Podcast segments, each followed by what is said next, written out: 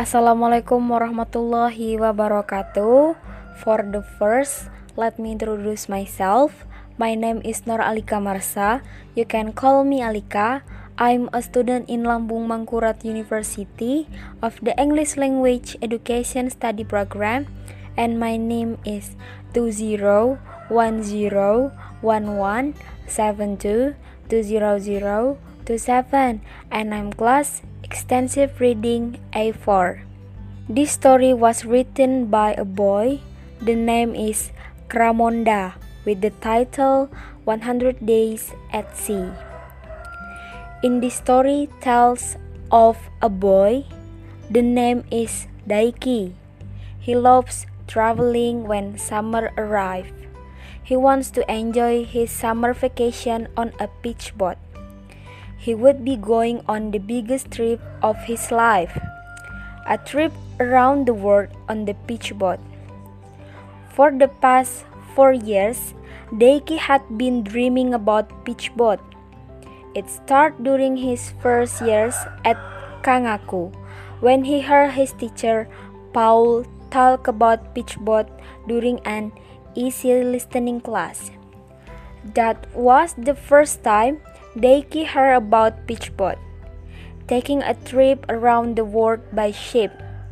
It sounds wonderful. So Daiki started doing research and asking Paul questions every chance he had.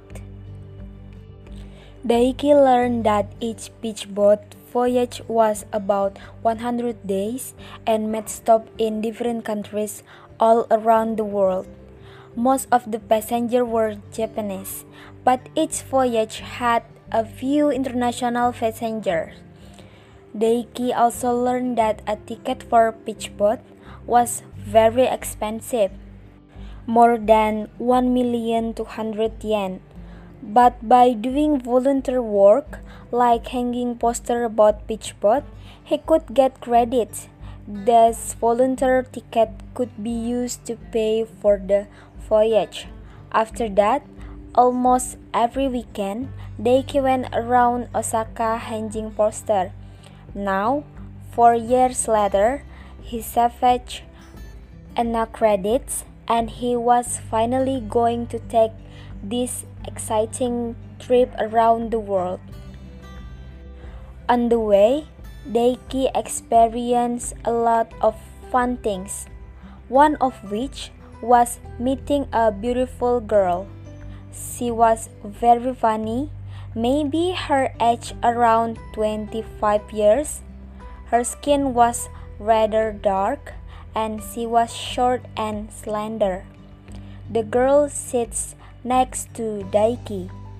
At first, Daiki shy to invite her to talk, but Daiki noticed something very surprising. The girl had her black Uniqlo backpack in her lap and on the front of the backpack there was a pin. Written on the pin were the words Peace Boat. Not long after that, they become acquainted and become familiar. The girl was name is Sophia and come from America, but her parents were from Mexico.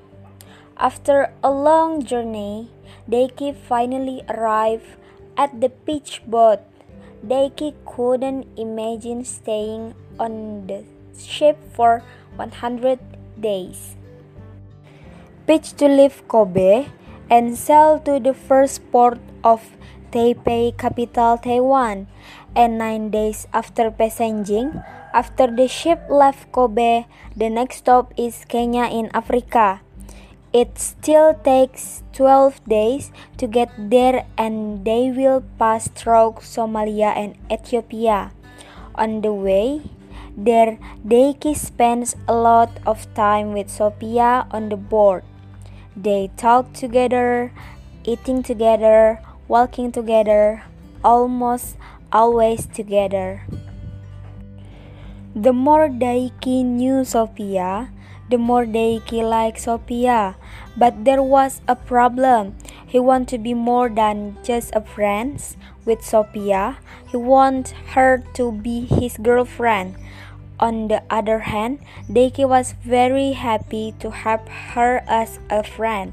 What happens if I tell her how I feel and she doesn't feel the same way? Daiki thought. He was very worried about that.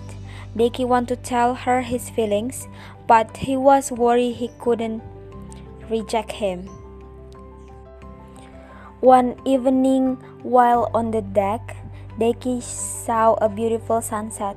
He thought of Sophia and wished she could watch it with him. That is it. I will tell her my true feeling for her tomorrow. At this time, here on the backboard. That was the little explanation for me. I'm so sorry if my pronunciation so bad. Thank you for attention. Wassalamualaikum warahmatullahi wabarakatuh.